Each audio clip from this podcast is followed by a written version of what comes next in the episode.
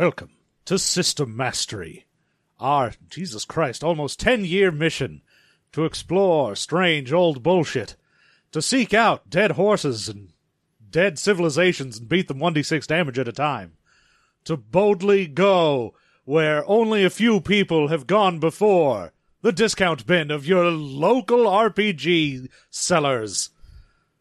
It's Star Munchkin today on System Mastery.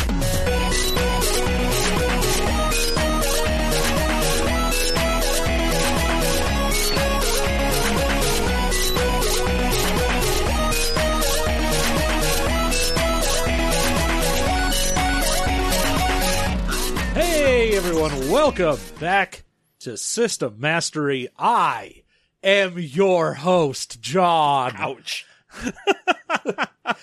I'm over here to do you a favor. It has come to pass. John's just crowing because we're at his house, and I'm letting him have the victory because the only reason we're at his house is because someone made a, a, a crash sandwich out of the back of his car. Yeah, so my parked car, which someone managed to just knock the corner of it off. Yeah, they just took a huge chunk of car amount car off your car, and now you can see the inner car inside your car. Yeah, It's all full of car, there's a whole bunch of car in that car. Has Xzibit been by? so you can drive while you drive. But so I drove over to John's house. Even normally, the reason we record at my house most of the time is because traffic flows much more efficiently that way. Yeah, the the traffic is normally flowing against coming to this place. Yes. Uh, also, it's usually hot here, and you can either have the air conditioning on and it fucks up the sound, or you can sweat and die. Yeah. Um, but it's okay. I, I, you know, we're co- I came over here to do it, and and this is the thanks I get. John steals my show. That's right. It's my show now. That's fair. My house, my show, my rules. Is that how this has been working? I'm going to take over all the uh, movie masteries. I don't want to, but I guess if I have to. Wait a minute, that's more work. No. Oh, goodness gracious. Well, hey, how you doing, Jeff? Well, no one made the back of my car into a car accordion, so I'm feeling much better than you, probably. Probably. Uh, things are going fine. I, uh, I I am excited to be here to talk about a a game. This is this is like the last of my stock of emergency short games because we had a uh, a couple major things happening. We we had a big contribution to Jeff Stormer's Miracle Monday superhero AP event. Yeah. that we needed some time to record some stuff for, along with uh, the fine folks at Character Creation Cast. And then uh, also, we just finished the first half of our fifth book project yes, indeed. and so that we've has been, busy. Yeah, that's been eating up all of our spare time writing book is because I don't. I'm guessing most of you have not written books for like a, a publisher. They don't give you any time. They're not. No. You're not. We're not famous, so it's not. We're, we can't just George R. R. Martin about it and be like, no, I feel like making video games and being on TV for 30 years instead of finishing a book. Yeah. No, we don't we don't get to go, I'll be writing a novel in my own time, thank you. Hmm. They're like, "Hey, here's a project. You got a month, otherwise we'll murder you." You have 26 days, or we take the money away and we break your thumbs. Uh So yeah, that's been going on. It's good. It's great. Love to see it happen and I do have one bit of, of good news. good. It took me about 48 hours to potty train Sage. nice. It was great. I was just like, "Hey, you want to use the potty?" And she was like, "Yes." And then she did, and it was great. And and since then, we I haven't had to change a diaper on her in, in a week. nice. Yeah, Hey. Nice. good on her. I'm very proud of my daughter, I'm I'm very proud of your daughter as mm-hmm. well. and I'm not just filling time because we read a 60 page OGL book. No, because honestly, there is so much trash in this. I mean, just to start with, uh, it is Star Munchkin, so an OGL game based on the Star Munchkin card game. Yeah, the spin off or addition to the regular Munchkin card game, yes. which I'm sure you're all very familiar with. Yeah, the Munchkin game, which has a billion different versions of it, Mm-hmm. none of them good. Uh, it's not the best. I mean, it's not the worst game ever. It's not my favorite. Neither of us particularly enjoy it. Uh, No, yeah. I mean, it's no. It's not like it's exploding kittens bad. Yeah, there are at least, you know, some rules to it, and it's not just complicated rock, paper, scissors, but Yeah. it's still a game that takes way too long and outlives its welcome Yes. every time. Exactly. The pro- the problem with Munchkin, I mean, as long as we, we might as well start with our. our Oh yeah, I mean, let's start just there. start at we've both played it. Now I owned a bunch of Munchkins, including the Star Munchkin game, so I know a bunch of the crap in this. I owned uh, Star Munchkin and Superhero Munchkin and had them smooshed together, and that was my Munchkin experience. yeah, I owned those. I think Oh, no. I had Munchkin Fu. Yeah, I also had the very, very original Munchkin, which is my usual go-to story about it. Is that the I had the version of Munchkin that was so old that it still had that line in the instructions about how the only reason you can't cheat is if you get caught, which made the games even worse Oh yeah, because everyone thought that meant you can cheat if you're good at it. And the problem is, boy, did they put that exactly into this book as well. Yeah. And like they had to change that rule in later printings of Munchkin, Mm-hmm. and you'd think they would learn not to fucking do that. Yeah, I mean, like John was saying, Munchkin always outlives its welcome uh, because it is a stop anyone from winning game. That's the point. Like you don't care what's going on until someone's level nine, and then the entire game is just oh, everyone sit on all your cards that stop anyone from gaining a level, and we'll just we'll just wait until we see who runs out of cards or who feels who gets bored enough to king make. Oh yeah, because it always ends up being you know if you're playing four people, two people are at level nine, someone's at level six, and for some reason still thinks they might win, mm-hmm. and someone has never gotten anything, is sitting at level two, and they're like, "Oh fuck it, I hate this game," and will eventually king make someone to end it. That someone is always me because I love that the rogue just costs you a level to steal stuff, which means you can just do it and stay at level one forever and just steal everyone's everything. That's all I want to do in Munchkin is just slow the game down even more to teach people it's an object lesson valuable in lesson. not playing Munchkin. Uh, the last time we did a Steve Jackson game and we weren't nice to it was Car Wars, uh, eight years, nine years ago now, and we actually had a Steve Jackson Games employee uh, skate through our comment section to yell at us for not understanding or getting it. And I get that because Car Wars was not a role playing game. That was a real mistake that you and I made. Uh, but I'm really hoping we get someone who comes after uh, for Munchkin because why bother? It's even if both of us hate it. the problem is Star Munchkin, Munchkin, all, all those RPGs that they made off of this, and anything like that, mm-hmm.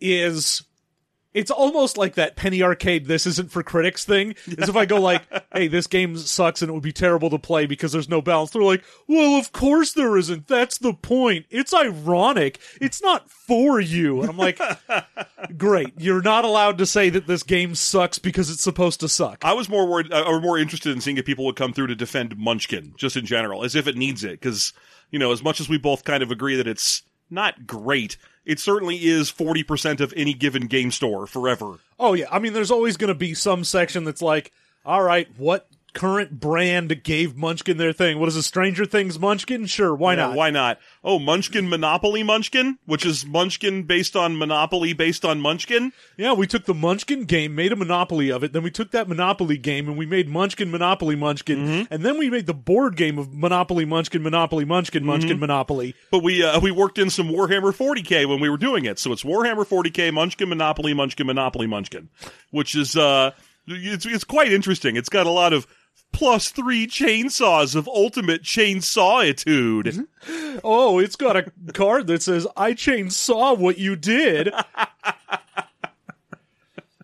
Does it have the exact same lumpy little John Kovalic drawings as every other one of these ever has? Yes. Obviously. I, as much as I, I, I actually don't mind John Kovalic's art. I think it's fine. It's it's utilitarian in a lumpy, silly way.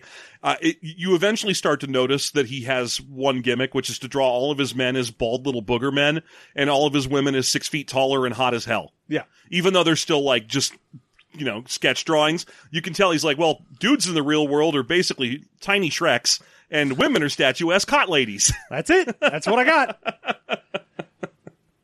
the so because this is OGL, yes. let's go ahead and get out of the way the whole hey, if you haven't listened to any of our OGL things or our D&D 3rd edition one, you can do that. We're mm-hmm. not going to spend a ton of time talking about the base idea behind Dungeons and Dragons open game license. Rather than doing that, I think it's fun to to uh, note that this book, far more than any other OGL book we've done so far, is embarrassed about it. oh yeah. It is deeply personally embarrassed to have to use the the distinguished competitions rule system to get their game into stores.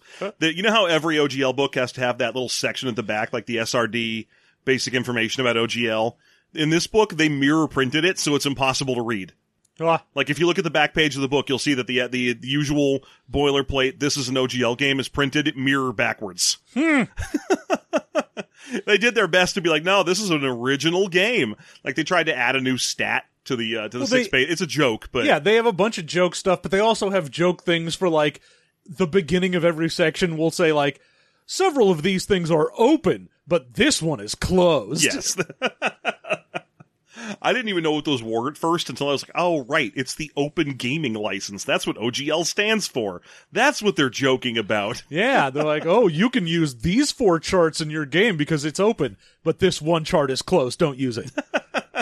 So, so yeah, it, it's funny that, that it seems just dismally unhappy that it has to admit that technically, like, like this book's even going out of its way to be like, you do not need to buy any player's handbook made by any other company to play this. We made sure it has everything you need. And then like in parentheses, you know, please do buy the Dungeons and Dragons player's handbook. That is one of the uh, agreements we made in order to be able to use an OGL game.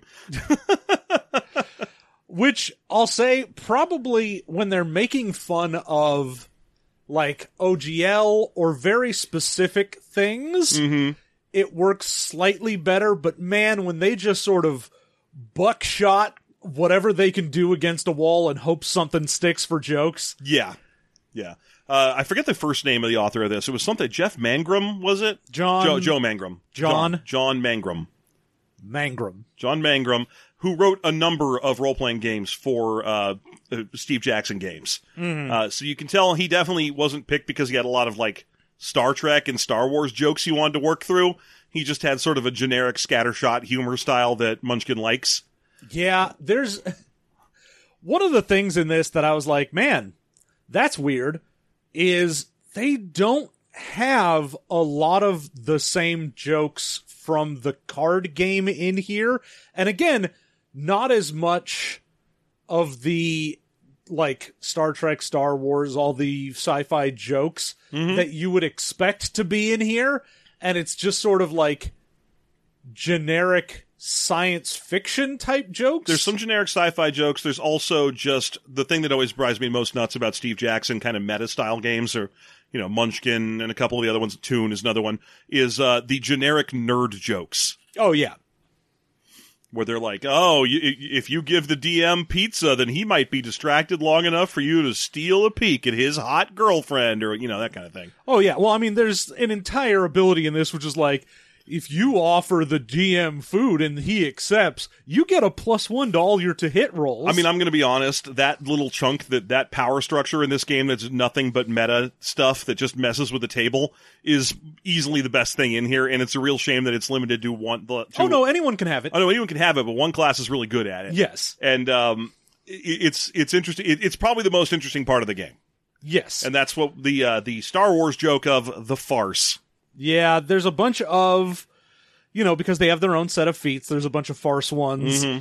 and there's a- and- those are the only ones though that let you affect outside of the game stuff, Yeah, which they is affect the table as opposed to the game, which is kind of a, a neat concept. And I, I, it's the sort of thing where I see that concept and I'm like, oh, that's awesome. I like the idea of a role playing game that reaches up from the table and messes with the players. I've been talking about writing one of those for years. But uh, if I were to do so, it would be the game. That that that idea would be. Oh, become which I just lost. the. the I'm sorry. Did you just look at my hands? Oh no, the game. that would be the core concept of the game is you know this this kind of meta table uh, character interaction stuff uh, as opposed to just one of the the little el- the small elements on the side of it yeah.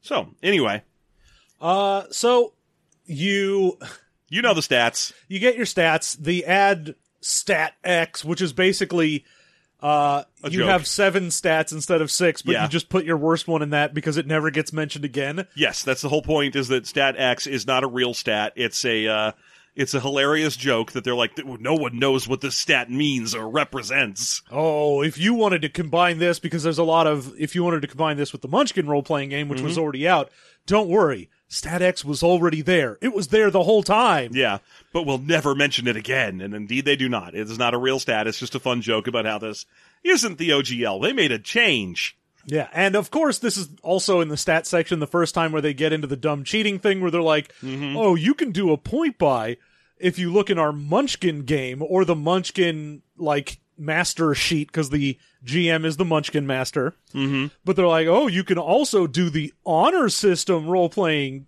for your character where you roll 46 and drop low seven times, and then you can do it as many times as you want as long as no one catches you, and then you can show up and, and have everything be a 16 or higher. I'm like, don't do that. Don't. Don't say that Don't, shit. don't suggest that. People will take those suggestions seriously. We had the same thing come up in the la- or a similar thing come up in the last episode where there was that bit about um, if your player wants to combine two factions that we don't recommend they combine, they better give you a real good story for why they should be able to, and you need to approve that story. And I was like, that's just unnecessary. Just let them do it and accept their good story. Ah. It's not your job to be all Jordan Petersoning on your fucking friends and be like, I disapprove of that story. Also, I'm the world's ugliest man. the I want to say something about Munchkin again. God, I'm just I was harping on Munchkin. worried you were about to fight me on Jordan Peterson. No, Jesus Christ! Why would I ever fight you, Jordan Peterson? No, I want to say something uh, about Munchkin that I feel a lot of people will be angry about the whole like, you know, this is super imbalanced. It takes too long, hmm. and for the RPGs, the like, obviously there's no balance here. You know, it's just you know some wacky garbage, and that's not even the main issue I have. It's so weird to me that this is a joke of a way of playing a game that I don't think I've ever seen anyone play or have even heard anyone play of the whole like, oh yeah, I'm gonna play this game and you know, yeah, you'll murder hobo, but the idea that you're like, oh, and then I kill my friend and take all of his stuff Oh, too. yeah, yeah, yeah, like that's- that's not a thing that's ever happened. Yeah, this does open with that that um the three rules of Munchkin gaming or whatever. Which yeah, the like, three rules of Munchkinism or whatever. yeah, and and they're all aimed at like, oh, you, uh, kill a, take as whatever's not nailed down, and if your- friends are in the way, kill them and, and take their stuff too. That's just all in good fun. And if they try to kill you, kill them first. Those are the rules of Munchkining. And you're like, no one's ever done that. No. Right? It makes sense in the board game format where you're not as attached to your characters and you didn't spend a lot of time making them. Oh no, and that's you know a competitive card game, so you're like, Yeah. yeah, it makes sense to do that. Yeah. But even then, it's supposed to be a parody of, oh well, this is how D and D Munchkins Yes. play, and I'm like, no, even the most Munchkin-y player is still like. Yeah, I'm not gonna fucking murder my cleric just to so I can get something from them that I don't need. Have you never run into that? I've run into that at least. Oh, I've run I've run into players twice. that are like, oh, I'll steal from Yeah. the other PCs, but they are very quickly told to cut that shit out. I had a, I had a game I played in once where one of the players had done the whole like I'm not going to tell everybody my real alignment. My real alignment is neutral evil, and I'm not telling anyone. And then you know he was like, okay, this night when everyone goes to sleep, I wake up and kill them. And the DM was like, no. And, and he kept insisting. He was like, "No, it, it fits my character. I never told them I was secretly evil." And the, finally, the DM was like, "Great. Well, while you're bumbling around trying to kill them, they wake up." So, but that was the one time I've ever seen that was someone who was like desperately convinced that that was the way to play the game was to just, you know, be like, Hey, everybody, I'm chaotic good. Don't ask any questions. I'll murder you later. And you're like, don't, why, why would you, why would you waste everybody's time like this? Yeah, So, but yeah, no, that's definitely a thing here where it's got that kind of Munchkin uh, card game philosophy being imported to the role playing game. When really, that's one of the more fundamental changes you need to modify if you're trying to come up with a longer form version of the Munchkin experience. And good lord, why would you want that? Yeah. I mean, especially because in this, when you're creating a character and you're doing all this, the game also treats it as like, ah, your pre- your character's probably going to die and nothing really matters about it. So, whatever, just make a character and run in there and you know kill some monsters and get some loot, and then maybe you'll die and you'll come back as the same character, and who cares? Yeah, yeah. It's uh, it, it- ultimately the problem with this this game is that uh, the same problem we're going to run into with a lot of games we reviewed before, which are comedy games, which means most of the jokes are right there in the book. So rather than trying to play it and creating new jokes, you're really just better off reading it, seeing if the humor tracks, and then returning it quietly to your shelf. Yeah, because you, you're going to get through it. You're like, oh, none of this is none, none of this is landing. Farce kniggets? No, I don't want to deal with this. Yeah. I mean, that we may as well get into the options for player stuff. So you've got your Uh, your species selection, so you can be human, which is exactly a human from OGL. So OGL humans, you get the extra feat, you get the four extra skill points. Yep. You get your skill points, you get your feats, you take them all. Then you have- yeah, uh, so- regular human. And then there's a whole section in there that describes them how, how they're the most adaptable species and and uh, they're they're quick to uh quick to take over places and so on. No one ever comes up with anything new and interesting to say about humans. no, because they're humans. Who Yeah. gives a shit? Then you've got the next one in line, I believe, is the felines. you get the bugs. The bu- oh, sorry, by the bugs. They're yeah, the bugs, which are any number of of insect species. They're, like the, this game does something I've always kind. I, I got to admit, I've appreciated this in oh, various yeah. sci-fi games. Is rather than coming up with species, they just come up with genres of space things you will encounter. oh yeah. So so bugs is just like oh, it covers any insectoid species. You you could play as the aliens from Alien if you want. yeah, you can have extra arms or extra legs. You could be huge or tiny. Yeah, just you know, figure it out. Who gives Yeah. a shit? Yeah, but the stats are pretty straightforward. You get you get the same. I, I You get no. plus two to strength and minus two to intelligence and charisma. It Oh, doesn't matter right. what you pick. That's right. It's the it's the BHAs that get three Yes. different stat blocks. Yeah. So, you know, you can pick small, medium, or large. Mm-hmm. You get, you know, an exoskeleton, so extra AC, you low light vision, and then of course you can pick your extra arms or legs. If you got extra legs, you can skitter. Yes. Uh, Yeah. And I think skittering allows you to like move on the ceilings and so on. And if you're big, then you get the bonuses of being big. yeah. So uh, so you can play as bugs. Uh, then you can play the next one should probably be cyborgs. Bumpy headed aliens. Oh, okay. So BHAs are next. Bumpy headed aliens is basically their joke about Star Trek, where uh, anybody who has like prosthetics glued to their forehead but other are, are otherwise human. Yeah, and their of course big thing is oh, you've got something that your entire culture is based on. So that's always a, you pick a skill, and that's always a class skill for you. and then the other there's two of those because one of them yeah one of Yeah, them is something you always know your your your culture is entirely based around like fighting or mating or whatever and the other one is the thing that your culture has no concept of and, and refuses to gain a concept of Yeah, so you have one skill that you pick, and it's always a class skill for you, no matter what, because that's what your culture's into. Mm-hmm. Yeah. and then you roll on the taboo table, And I gotta say that- like, oh, I don't understand beer and pretzels. I was gonna say the thing I cannot stand here is the taboo table is already loaded down with one-off jokes, yes, which means that it isn't useful. Like if your taboo table had things like honor and uh, the the color blue and so on on it, then you could probably work that into gags yourself later. oh yeah, But some of them are like, oh, uh, contractions or like lying or privacy, and you go, oh, okay, Yeah. those are ones you can turn into fun jokes later. mean- but other ones are like, ah, I don't understand oiled up gladiatorial combat.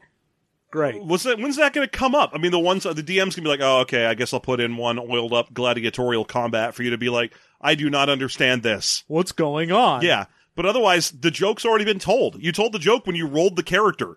Yeah. Like, that's like the worst aspect of comedy design is when the joke is done before you even enter the game. Yes. Um, so that's the kind of thing where I'm like, oh, you, you, what you really needed here was to kind of stay your hand. Like, I get the idea. You were like, oh, this is going to be a funny book. I'll write funny stuff. But really, what you should write is the tools to generate funny stuff. Yes. Um, and you know, like I said, you've got some in there that you're like, oh, you don't understand pet ownership. Yeah. That can generate some funny things. Great. Granted, most of them are just jokes about existing characters, like contractions is most alien, Spock or any other alien. Pet ownership is Data. Uh, it's it's uh, it's just jokes about the aliens. There's probably one in there that's perfect for Worf too. Meh. So uh, so yeah, it, but yeah, the, I'm not a big fan of the when the joke is already done before the game starts. But otherwise, the the uh, BHAs are fine. They're just Star Trek aliens, and their gimmick is that you can choose one of three stat blocks for them based on whether they're suave, smart, or warlike. Yeah, you can be Strong, smart, or Yeah. suave. I think. fierce, smart, or suave. Yeah. Yeah, so you get three. You get three blocks. Other than that, they They those. also roll on a table of aside from your bumpy head, what is weird about you? That's true. Yes. So, uh, so you get a couple of random tables. Then you've got the cyborgs. Uh, cyborgs are all human for whatever reason. Like it doesn't say like you can play as a BH, a bumpy headed alien that is also a cyborg. It's just like Yeah, you can get cyborgnetic implant. if you're, if, yeah, but if you start as a cyborg, if your species is cyborg, it's because you're a human who went a little too far with the cyborging. yeah. Now the cyborgnetic. Ugh, I hate saying that. Uh, Yeah, but it's a funny joke though, John. No, it's funny because It's it's, joke, normally cybernetic, but we called it cyborgnetic. Yeah, because it's also sometimes cyborg. So if you combine the two, Hey, hmm. but if you get an implant, you can get some stuff, and those are all just uh, like feats. Pretty Yes. much everything in this is just feats you can get. But if you get it, then it trades out uh, two points of uh, Constitution. Constitution Yeah. for whatever you're getting. Yes, and uh, so, several of them are jokes, so you'll never take them because you're like, oh, well, there's a hard and fast rule that I'll lose Constitution if I take anything. So should I choose this cyborgnetic feat for braces that make my teeth straight? No, I shouldn't because I don't want to lose No, Constitution for a funny haha. Um, and if you're playing as a cyborg, instead of paying two Constitution, you pay one. Uh, and in certain situations, you can get them for free instead. Yeah. But that's, I mean, the fact that you basically just start out as, oh, what's your whole thing? Uh, I pay less for cybernetic stuff and I get a plus two bonus on two of their made up skills for this game. Great. Yeah. That's it. Yep. So they're pretty. Uh, they're pretty straightforward. Then you've got felines. yeah. That's just, cat people. cat people. Um, I, you, I would like to say that they're more based on Red Dwarf than what you're you're already you already know they're based on. But no, their their whole story is like one time a whole planet of nerds met a whole planet of anime enthusiasts, and some of the geneticists designed a catgirl species to be the for maximum titillation. But then they realized that cat girls also suggested cat boys, and everyone lost interest, even though their skirts were super high. Uh, so yeah, they get some claws and bites, and of course they have the curiosity trait, Yeah. which might kill them. You see, Also, anytime they are described as talking, they work in meow and purr in everything everything they say. So they'll be like, "I'm meowly nice to purr meet you." It's not very well done. So, um, it, they're more irritating than than anything else, and they are entirely a joke about how anime fans like cat girls. yeah, great. So a lot of page space in this book dedicated to that gag. I don't know. This book's from like the '90s, right? So maybe that. uh I mean, it's, No, it's gotta be 2000s. because I was gonna say yeah. the Star Munchkin base card game came out in like 2002, Yeah, this might be from around 2004 to 2006, somewhere in there. Oh no, way, man! This had to come out way later than that. Okay. I'll take your word for it, except that fourth edition started around 2008, so uh, Huh. there is a limit to the point where Yeah. these OGL things no, have I a guess. I guess it must have. Dang. So, uh, so anyway, that maybe that that gag still had some play at that time. That whole like nerds like cat girls, and this book does a lot of that, where it's like, oh, uh, the, everybody who makes any decision ever is a male, which is why they built these cat girl things. And then when they realized there were going to be cat boys, everyone was like, ew, gross, never mind. Um, because for whatever reason, one of the problems I keep running into with Munchkin is that they seem to think that you know, women are for titillation and men are for being lumpy adventurers. And uh, any women, and then they create women in the Munchkin and Dork Tower universe who are like, "It's fine, I'm bisexual. I also like being appealed to via via uh, high sexualizations. I'm excusing all of this." I'm the I'm the person that doesn't exist that says this is okay. yeah, Uh, next up, we have mutants. Uh, mutants get uh, some energy resist, and they get some mostly the ability to take the mutation feats without losing charisma because, like the cyborgnetics, cost you two constitution to take. Mutation feats cost you two charisma to take. yeah. But they don't lose any charisma because they're already fugly. But I think they start with a charisma penalty, right? Yeah, it's they're like they're plus half two- half orcs. Yeah, no, because that's uh the oh, uh, more like be a the fear- bugs. the- yeah, the bugs are plus two strength and then the minus two in Right. charisma. They're just I think plus two con, minus two charisma. Oh, so the dwarves. Okay, sure. Uh, but their whole thing is they're written as like uh, deliverance style mutants, where they're all like th- they all constantly talk like backwoods hillbilly types. Well, yeah, because they- they're they all mutated from humans by going out where there was radiation and also dating their cousins. Do you get it? Great. All right, and then all the art of them is of people with like two heads. Yeah, it's all just two headed people. It's yeah, it's and, and believe me, it's it's two headed little lumpy guys and their hot two headed girlfriends. But I do like, uh, you know, of the various species you can get, I like that there's. They didn't just do here's space dwarves, here's space elves, although they're like, Well, the reason they didn't Yeah, do if- that is because this game is compatible with the Munchkin OGL role playing game, which has all those races in it. oh yeah, like look, if you want us to just say There's an elf. It comes from a planet of elves. Great. Whatever. Use those stats. You can do that. Yeah, notably they use most of those stats. So if you're like, there's a dwarf, he comes from the planet of the dwarves, and he has, oh, I, I guess he has the same stat spread as the mutants, but Yeah, know, but he doesn't have any of the same abilities. Let's just not get into that part. So, uh, is there anything else, or is that all of them? Those are all the species. Yeah. And then all the the new classes they have. Which are, uh, The bounty hunter. yeah, the, the problem, the, the classes aren't that interesting. They're mostly just bonus feat piles. Um, much like how the, the races are, the species are mostly bonus feat piles. Because, like, mutants can take the mutation feats without taking charisma penalties. Yeah. And then they do have a chart for like, oh, what's your base save bonus and then your base attack bonus. That was the other thing But- I liked in here. but those are split into best, bester, and bestest. Okay, I don't like that part. Let's make this clear. We've been complaining about this for 10 years. Uh, the joke for your, your game should not be the names of categories in the game because that will not apply to gameplay. No. Um, The second I write down that I've got a plus six and I'm using the bestest chart, I'm not going to ever mention that again, and I don't want to. yeah, um, the, the, the jokes need to come organically up during the game and you need, your job is to support that, not to write the yucks yourself. This isn't Mad Magazine, this is a game. Yeah. Um, but, but the idea behind best, bester, and bestest, I honestly kind of liked because basically what it did was it took the kind of three or so base attack bonus progressions that the OGL offers. You know, fighter version, cleric version, rogue version, uh, wi- wizard, whichever one, and um.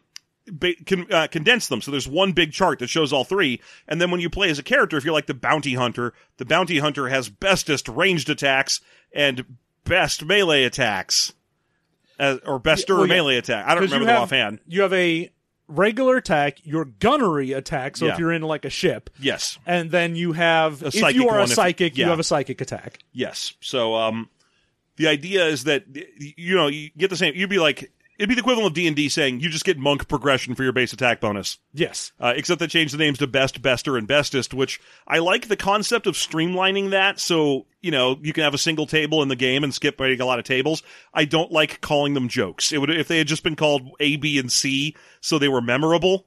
No.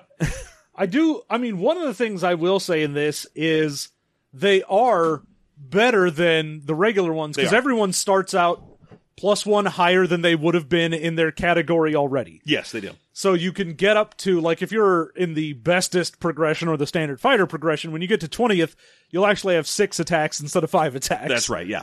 So they are slightly better, but you still get the exact same, you know, saves and all that other stuff. It's all in one big table or one big chart. And then we go down the individual classes, starting with Bounty Hunter. And I, I haven't read the book in a couple days, so I don't remember who's got what for uh, their their base attack bonus progressions.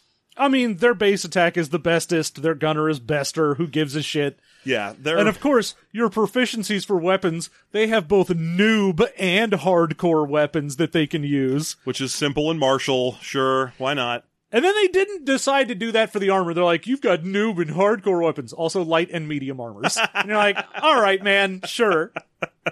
You decided to do one dumb joke and not the other. All right. Yeah. Now, Bounty Hunter, I believe, is a uh, a bonus feat class, kind of like Fighter, where it just gets some just gets some bonus feats. Yeah, they have a couple classes that are you get bonus feat progression. That's and that's all they really do. This game used feats to solve a lot of the uh, the game. You know, I, I can respect that. That's a useful source of game design uh, levers to pull from. Uh, but mostly the class sections have that thing where it's like, what does every other class think about this class?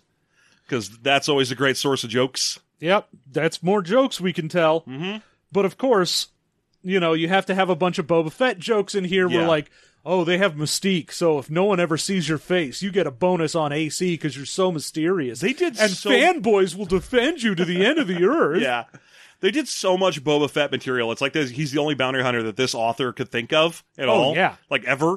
Uh, so that, I mean, literally within the bounty hunter on the page it's on, there are two different Boba Fett name puns. Oh yeah, you've got the uh like sample character Bobby Feet. Yeah, Bobby Feet, who's been cloned so many times except for his feet that his feet are bigger than the rest of him. And of course, you've got uh, they have the contract ability, so you can get some. Uh, you can basically just go, "Hey, I want uh, the ability to go fight a guy," and the monster or the Munchkin Masters goes, "All right, here's the CR, whatever. You can go fight him." Yeah. And as long as you can bring back them alive, you get full, and ha- and you get half if they're dead. But no money if you can't bring back anything. So no disintegrations. You remember from Boba Fett? Yeah, and there's also the name Boba Fett shows up again somewhere on that page. I don't remember where, but they just they just went out of their way to be Oh like, yes, because uh, your mystique is the Boba Fett. yeah, there it is. Yeah, see what I mean? It's just the same joke like several times. Like work in a Bossk one or something. You're writing this for nerds. They're gonna know who that is. Nope, Uh, after them is the farce Knigget. okay. Which, good lord, that is a Monty Python joke. Save that for your Munchkin stuff. also that It's too much jokes. it's old. It's an old ass joke. Yeah, that shit's from 1975. That joke is as old as Dungeons and Dragons. Yep. That Knigget stuff. you can just say farce night and we can go like oh i get it like the like the force okay but when you put the like k apostrophe n i g i and you're like okay yeah i get i get No, I know where you're going. I get it. How? What, what is the airspeed of an unladen swallow? Blah blah blah. Yeah, we all we can. uh, You did, know, did, did that have anything to do with the uh the character class no of course not no, it's it, they're Jedi. Um, their gimmick is that they get more access to uh, farce points. yeah because they have some bonus they get bonus farce feats so you'll have more of those than most other people and you also get points because normally the feats that are the farce ones uh, we mentioned they'll usually be like you can do this three times per session Yeah, you can do it And three if you- times per session tops. if you are a force Knigget, then you get extra points which just let you spend points to do them more often Yes, and uh, it might as well dive into what those powers are here, even though we've been kind of skipping over the feats.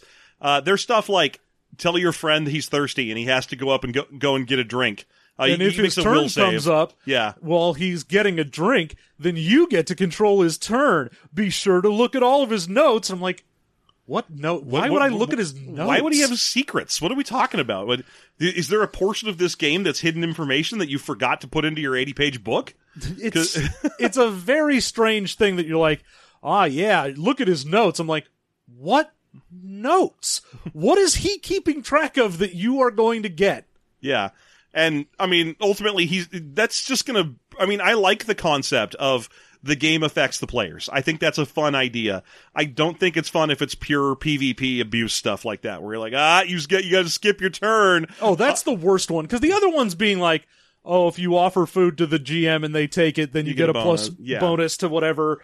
And then there's ones that are like, oh, if you offer something to one of your friends rather than the GM, then you get like a bonus to damage. hmm Yeah, they're all just little bonuses you can you can earn that take an entire action to do. And then you're like, yay, I used my action to give the DM a pizza slice. Now when I attack in the next round, I'll get plus one damage. And then, of course, the ones that don't affect the outside like thing and are just in-game things are mostly just annoying asshole things where it's like, oh, I have farce grab and I can call dibs on any item, even if someone called dibs on it. Which and is I just perfect if you- immediately get it. That's perfect if you're playing the Munchkin card game. To be like, oh, we got three treasures off killing that Dianogant. Uh, I, or Diet Nogan. Uh, I, I want that one good treasure, so I'm going to use this force power to steal it. But in in uh, an RPG, that's just you, you got to keep playing with the same characters. You still have a shared goal. Yeah. It's, uh, eh. They get a bonus to using a specific type of, of weapon as well. Um, this game has its own variety of energy weapon jokes, and in their case, it's just photonic, which is lightsabers.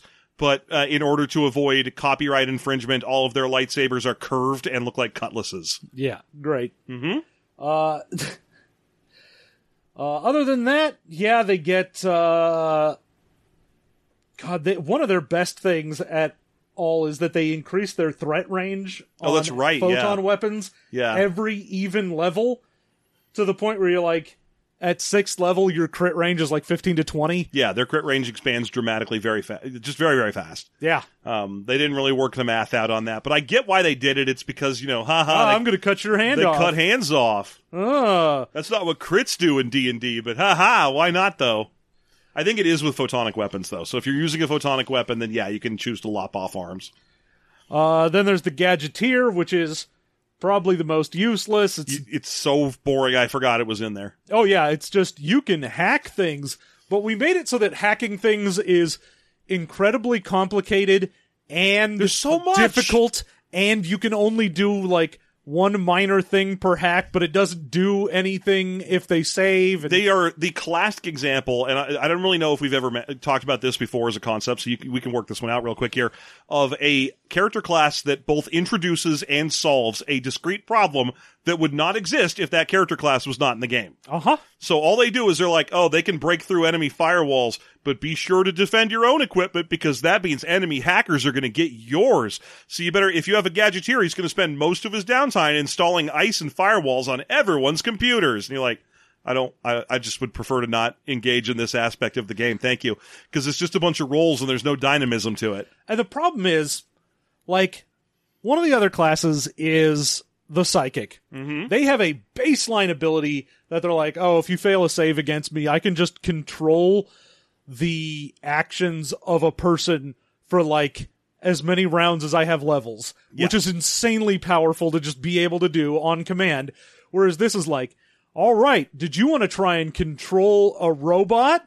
Well, you're going to need to make a roll to hack in there. Now that you've hacked and slashed in there, then you can You have uh, to overcome the firewall. Then you need to learn the local operating system. you have to roll to get in there, then roll to try and take control, and then every round it's going to make a save to boot you out. And if it does, you're going to have to use your turn to get back in there, and then do another action to take control, and then do another action to make it do an action. I'm like, this is pointless and bad. They can also invent stuff, and they have two ways of doing it. One of them is the a classic craft roll where you have to gather an insane amount of money and equipment, and then you can make a couple of attempts to build the thing that you want. yeah, but it's honestly just you can craft, but at a cheaper cost. Mm-hmm.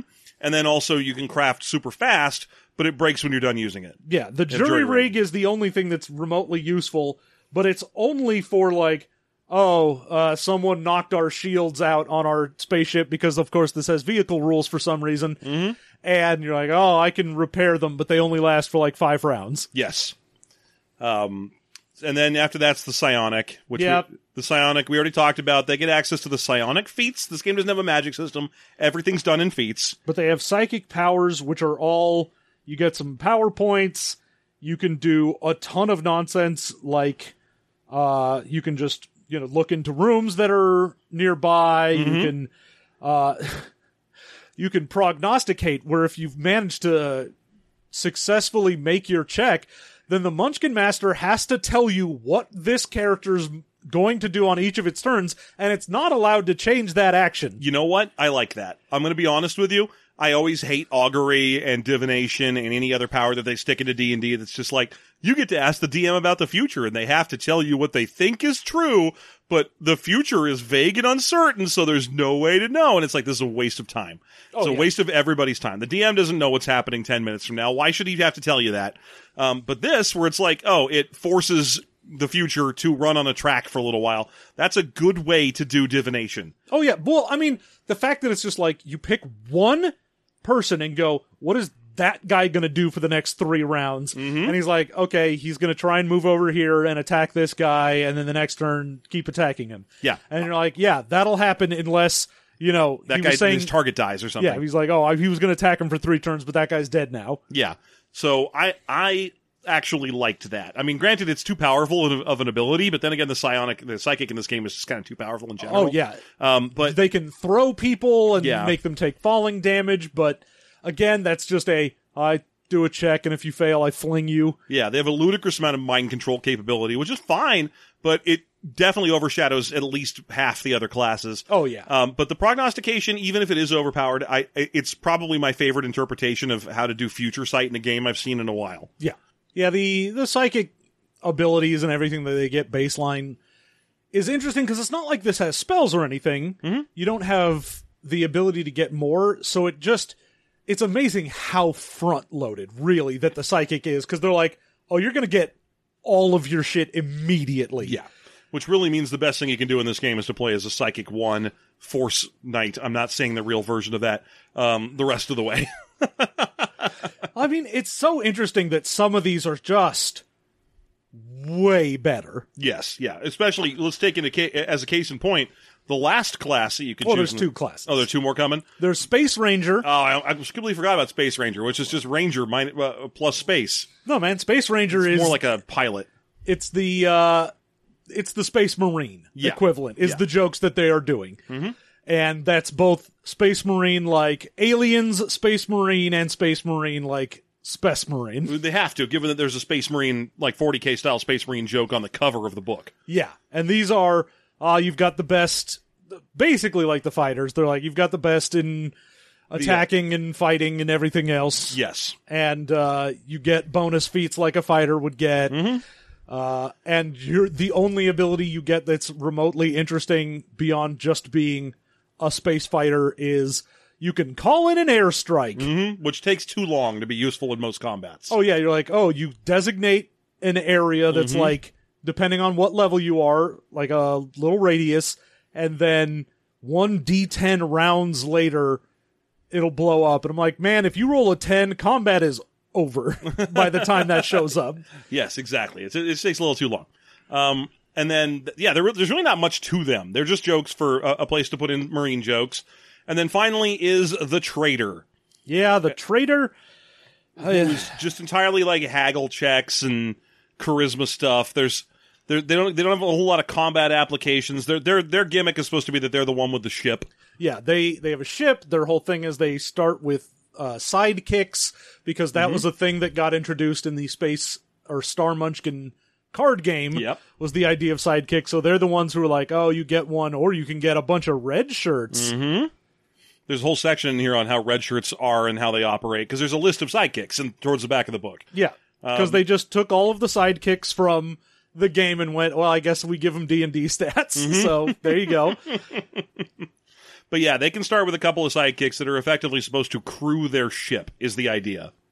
but they get uh in addition to that they can be non-combatants for a while so if you really love the idea of not playing this game then you could be like oh for like charisma plus level rounds i can be like not attacked and and it goes away if i attack Yeah, you Great. get that diplomatic immunity effect, which shows up in a lot of OGL games. Um, and and uh, there's a reason it's not in the core games normally, which is because it's boring and it's just going to make other people mad at you And they're like, "We've been attacked by 20 goblins," and you're like, "Guys, I won't help. Yeah, That'll the, help." the problem is it's always you have to do it at the beginning Yeah, It's not like you can use it as like, oh, everyone's dead, and then you go, oh, I'm out. Mm-hmm. It's it's just, oh, I have to decide at the start if I want to just let them get fucked over. But then if you jump in, you're jumping in at a worse time because you should have started there to help. Yeah. It'd be more useful if it was they were really good at offering surrender opportunities. If they could end the fight early, that'd be a nice thing. yeah, and then their other thing is normally when you sell an item, you sell it for like half the market price. They sell it for full, which They can r- roll. There's like a whole thing. oh no, theirs They- they they, just can the just sell for full. Oh, okay. Because there's a whole like trading thing in here where you have to like roll a percentage and and try and haggle someone, and if you roll, if you beat them, then you get to reduce it by five percent value for each five percent. Oh, that's just the haggle skill. That's right. That's the, this game's space haggle skill. Um, and if you lose to them, then you have to pay them more for the thing. And there's a whole thing where like if you uh, if you lose a skill roll on haggle. And you're like, ah, fuck it, I'm just not going to do this. I'm not going to participate in the sale anymore. Then you immediately get put on a bounty board and marked for death yeah. Which I assume they had to do to get around the fact that they wrote this complicated haggle mechanic, and then realized after they were done that people, players could easily be like, "I'll roll haggle. Uh, you rolled very badly. I just won't make the trade. Uh, I'll just say no." the I mean the other thing I immediately look at is like, oh, okay, you're you're just gonna get because this whole thing is like, oh, is get as much money as possible. You're like, great, you get a gadgeteer who cheaply builds things, Oh, and then you sell them for wholesale. So you just get a trader and a and a gadgeteer, and they make and sell shit for ridiculous profit until you get enough money to buy a star annihilator. Mm. I think the easiest thing to do would just be like, "Oh, I'll roll haggle to sell this to this guy." Did I roll so that I didn't get the maximum possible value out of him? I kill him.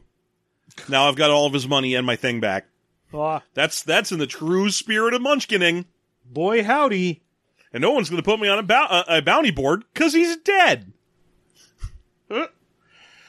Uh, then we get to the uh, feet. hmm There's a lot of them, uh, but largely because cyborgnetics, far, uh, farce powers, psychic powers, and mutations are all feats, along with some extra ones for just being a better pilot or for uh, gadget stuff. Yeah.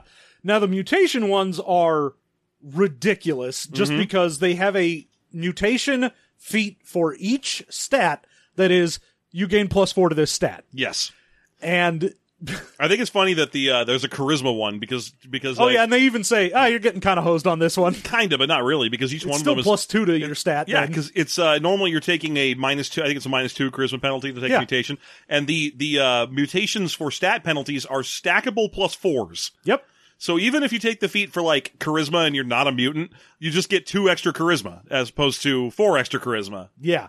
They're still ridiculously good Mm-hmm. and for the most part probably the only thing you're going to take if you're just actually being a munchkin about it. Yes, because plus four to a stat is way better than a lot of the other options.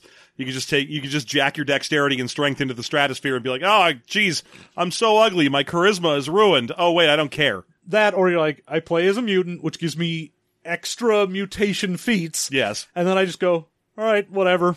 I jack my dexterity up so high that my AC is insane and and I can shoot these guns that the game has. Yeah, whatever. I don't need to do melee combat. I'm just going to win from a distance because I've got a dexterity of 26.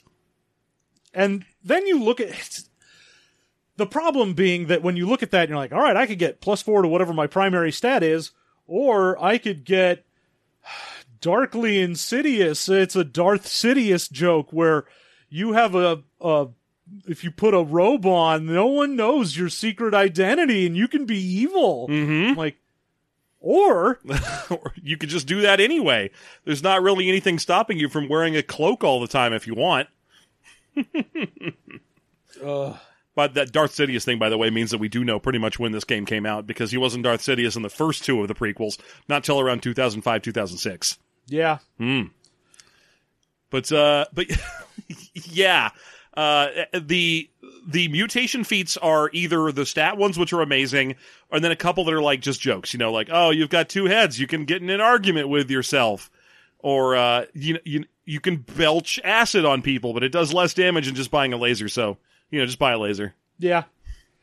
It's there's a lot of things in here that's like, what's this? Oh, you you speak in weird speaking because you're an alien. Yeah, And that's the uh Wookiee one. yeah. Everyone who's your friend already understands you anyway. Um does this have any sort of mechanical th- no. no, it does not. Yeah, uh, and we said the same. I said the same thing earlier about the cyborgnetics, where some of them are things like you're cyborgishly strong or you have extra hit points. One of them is that you have braces. Yeah, it's just, Just this a- straightens your teeth. It's just a gag. I get it. It's fun. Hooray! It's a gag. Whatever. One of them is you have better teeth. Like you can get cyborgnetic teeth for if you are a. No, I'm sorry. That's in the gear section. Yes, that's You actual the- gear. You can have false teeth for like if you are a cat. Per, if yeah, you're you a can feline. have diamond tipped teeth. Yes, you can bite people harder if you're a feline. It increases them by one die size for the bite, which means now you bite for a D6. Great. Why would you do this? One of the feats you can take is that you're a Springer guest. Oh yeah, Oh, you get a bonus when interacting with mutants because only mutants watch Springer. Huh? yeah, and it even mentions it? like uh, uh, mutants constantly watch Springer. The other races in this game probably just get Springer between watching their soaps. oh, the prerequisite to take this feat is you had to have had a chair thrown at you. Okay. Great. Thanks. I mean, do you need to have been a cha- have had a chair thrown at you to go on Springer? I thought that was where you went to get chairs thrown at you. that feels a little self defeating. uh, Man, when was when do you think the Springer joke became dated? Are we already I past it mean, we already point? have a Knigget joke in here, so Yeah. being dated is not a thing they care about. I just want because you know the Knigget one is like, yeah, okay, it's referencing classic role playing game table jokes. Honestly, I'm, what I'm more surprised is there aren't any South Park jokes I encountered in here than the fact that there is a Monty Python one. But Springer's like Springer died way harder than than uh Star than uh Monty Python ever did. Like when Springer was done, Springer was done. Yeah, well, Yeah, that, that'll happen. So um okay, and then yeah, there's there's they have their own alignment system. They do. It's just nine jokes. They're like, oh, you can be evil with three E's and an exclamation point. Yeah. Or you can be the gun bunny alignment. Yeah, which No is one cares. yeah, None of this matters. It's just, it's just a The problem with again, this is going to come down. I, I know I, I feel bad whenever we review a comedy game because we make the same basic points that that these alignment jokes are things where you write down the joke on your sheet and then I guess you could repeat that joke during the game if you would like to. Hey, you remember that joke that was in the book? Yeah. Well, what I if I it said down. it now? What if I told you guys I was lawful stupid? Uh, like, I I don't I, you know I, I get enough of that from the internet. Thanks. they uh in the equipment section they've just got a whole bunch of joke things they included from the card game the whole like Lasers, yeah. laser because they're like oh there are lasers and mazers and gazers what if there was a banana fan of faux And phaser you're like, I remember that card from Star Munchkin. Yeah. And they're like, well, here it is.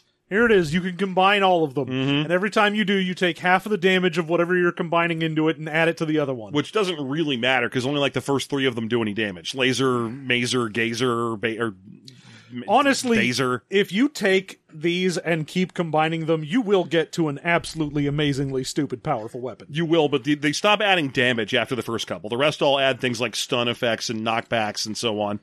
I mean, if I you, think one of them adds a disintegration saving throw. Most of them are just different types of damage. Hmm. So there's like some do like lightning and some do force and some do whatever. Right. Oh, The only ones that don't really do damage are like the Dazer and the I think X Razor. Uh, the Go Wazer.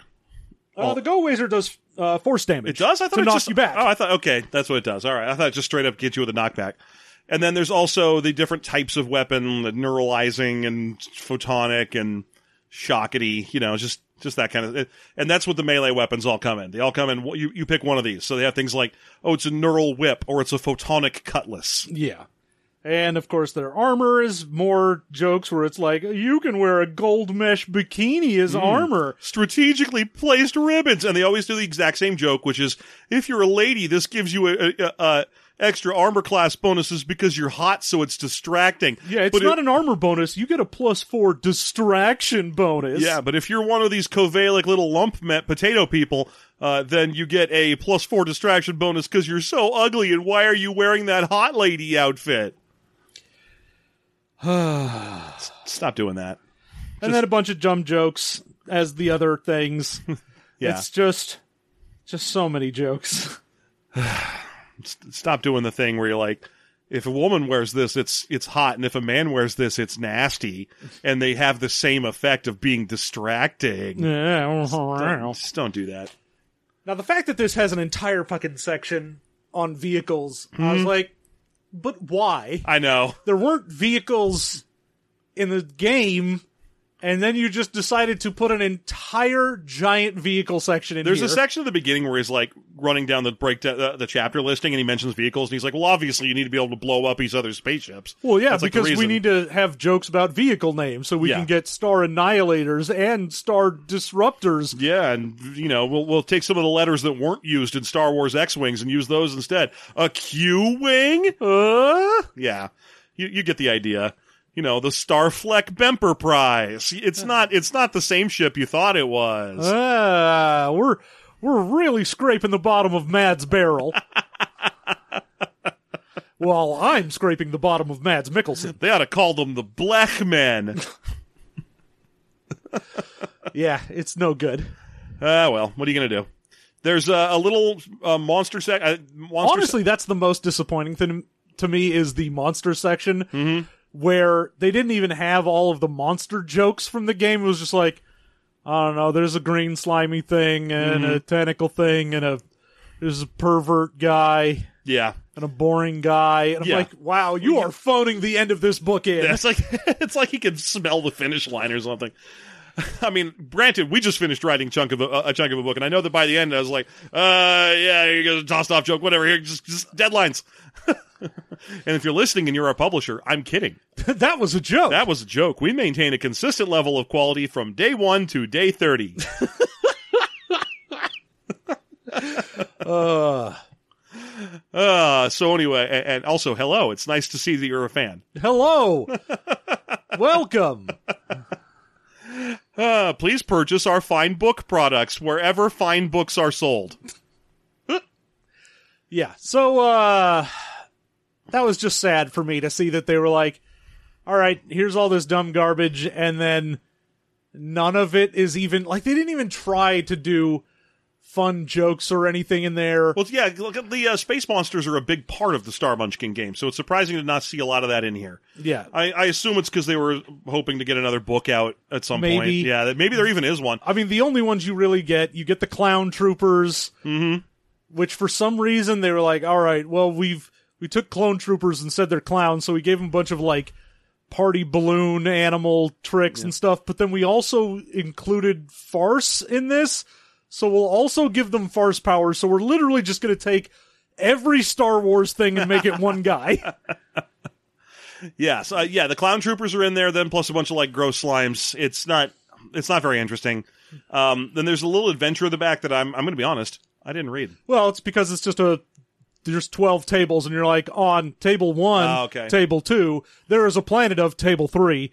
Oh, yeah, that's a bummer because those are never. The, again, that's one of those things that does the joke for you. Yep. Because I'll guarantee you, not that I've even looked at it, that they overwrote it so that you'll be like, ah, it's a planet of giant springs that don't know they're springs but don't like the taste of lemon pies. Oh, you're like, no. oh, great. Thanks for way super writing that. It's there are angry space ninjas that are in the avocado system that worship Gloom Bunny and you're like, great. Hmm. Sure. Okay. Well, at least I can make some of those like wild women of the avocado jungle jokes. But but uh, other than that, no, I'm I'm good, thank you. So yeah. Oh shoot, I'm sorry. You're running this show. I was about to start leading us into favorites and least favorites, and and and You uh, can't do that. No, I can't. It's been usurped from me. Unallowed. No. I guess So, I, I just uh, gotta sit here. You just got to sit there until I bring you in. Ugh. Okay. So I was thinking maybe we should talk more about this book for another hour and Hmm, yeah, I think it's a great idea. All right, let's uh let's go ahead and get into the least and most and greatest and worst, Mm-hmm. the tops and the bottoms, the strikes and the gutters. This is why I usually lead the show. Jeff, Yeah. get out. On my way. Thank you. You're gonna be editing. Thank you and good night.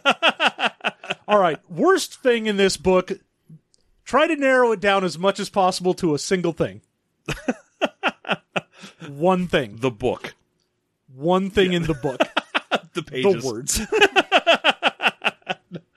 Um, I mean, I'm probably going to say the the. Uh, there's a lot to dislike here. I, I, I- I'm probably going to go with the feline backstory. Sure. Like this book's a lot of boring. It's not interesting. It's a standard comedy book where I don't. Where I'm mostly going to pick the joke I found the most irritating, and that's the one where it's like, oh, it was a planet of anime conventions and a planet of nerd geneticists, and they made it for species. And then when people realized they would have two genders, they were like, ew. I was like, nah, that that's the one. Pass. Ah, Hard pass. great. Not worth it to work this species in because they don't do a fuck all beyond that joke. Great. What about you?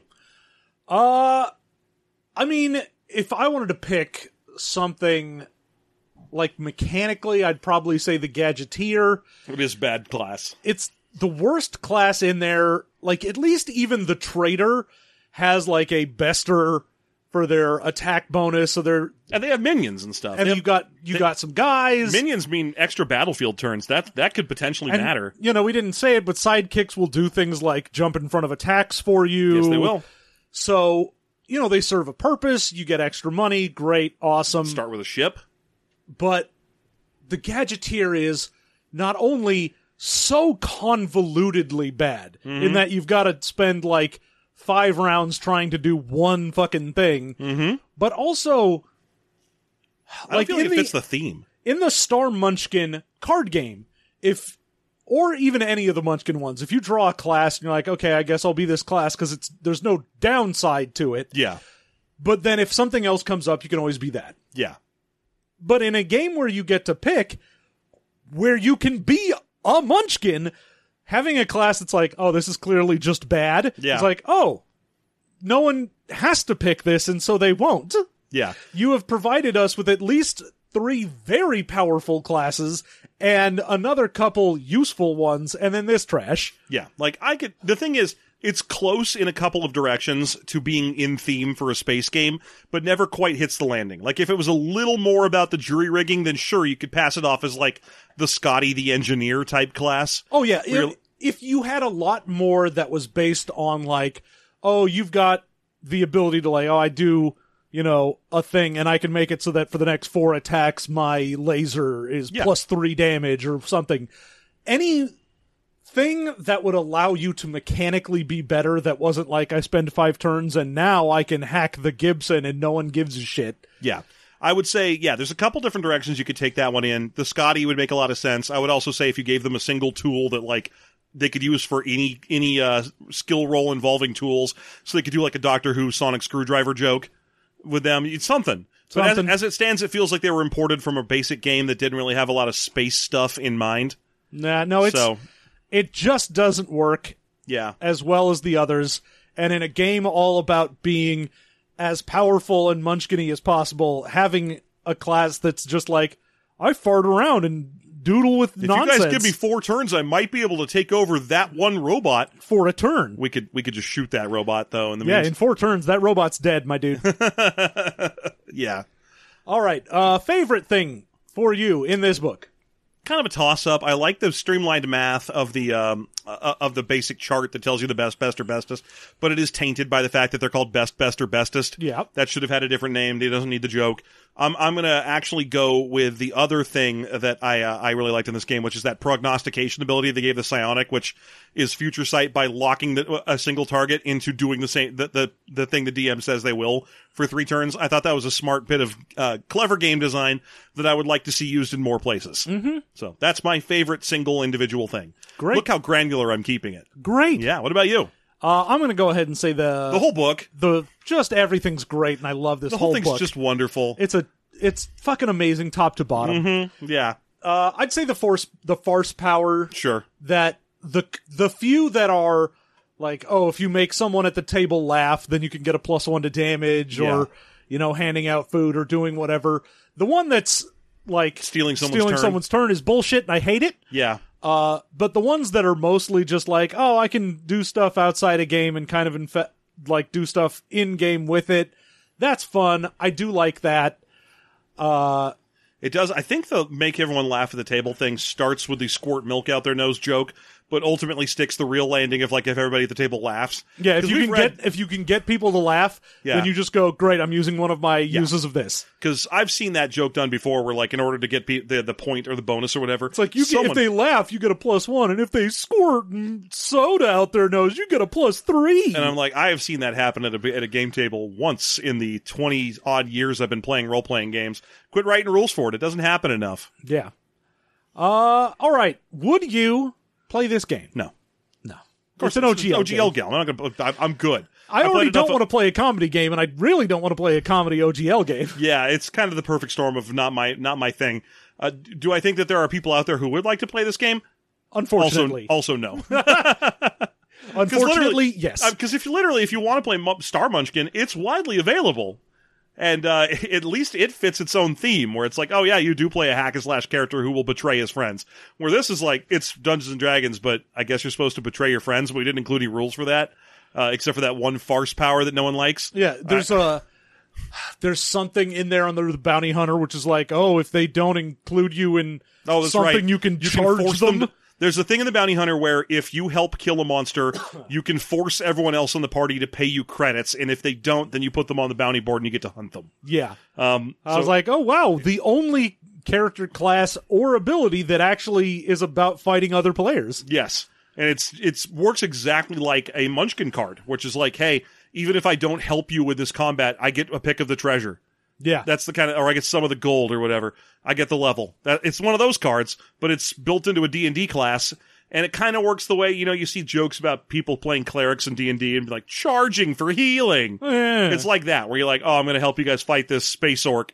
I get 200 credits from each of you for doing this, though. yeah, boo. All right, there you go. That's uh that's Star Munchkin for you. Thank you all for joining us. Now, of course, we do have more. We are going to be going over to our Patreon. If you want to join us at patreon.com slash system mastery, uh, we are going to make characters, some OGL Star Munchkin characters. Oh boy, I can't Will we wait to cheat and give them straight 18s and stats? Who knows? I might just because that way I don't actually borrow dice from you and write things down. I could just be like work out the bonuses in my head because my character has straight 18s. Uh, so we are going to go ahead and do that. If you join us over at patreon.com slash system mastery at the $1 level, you will be able to come along and join us as we dive into the absolute trash nonsense that is making a character in an OGL comedy game. Mm, And hey, if you would like to hear something more interesting than that, and who would blame you, then why not support us at a higher level? Because if you join us at the $2 level, you get all of our Star Wars bonus content where we go to Wikipedia, we find fun stories to tell each other and to you. Uh, and if you join us at the $5 level, not only do you get our monthly afterthought show, but you also get the TV mastery where we are currently figuring out what we're going to do next time because John had a great idea only to be thwarted by the average length of the episode. Thwarted by my own laziness. Well, we already have to watch them. I don't want to watch two movies every other week. It's it's not cool. Not cool, my dude. so so we're still in development on on uh season was that four of TV Mastery. Yeah. But uh yeah, we've got a whole bunch of content for you. We've got everything you could want. You can join us on our Discord. You can find that if you follow us on Twitter at System Mastery, or you can follow me, John, at Gurglespasm. Mm-hmm. We've got plenty of content that we're throwing up there. You can find the link to our Discord. And of course, can. that's the best way to find out when anything weird happens, if some COVID scares happen, or my car gets hit, Yeah. anything like that. You'll hear it first there. And uh, other than that, though, thank you all for joining us. We will be back in another couple weeks with some more system mastery, and you all have a good one.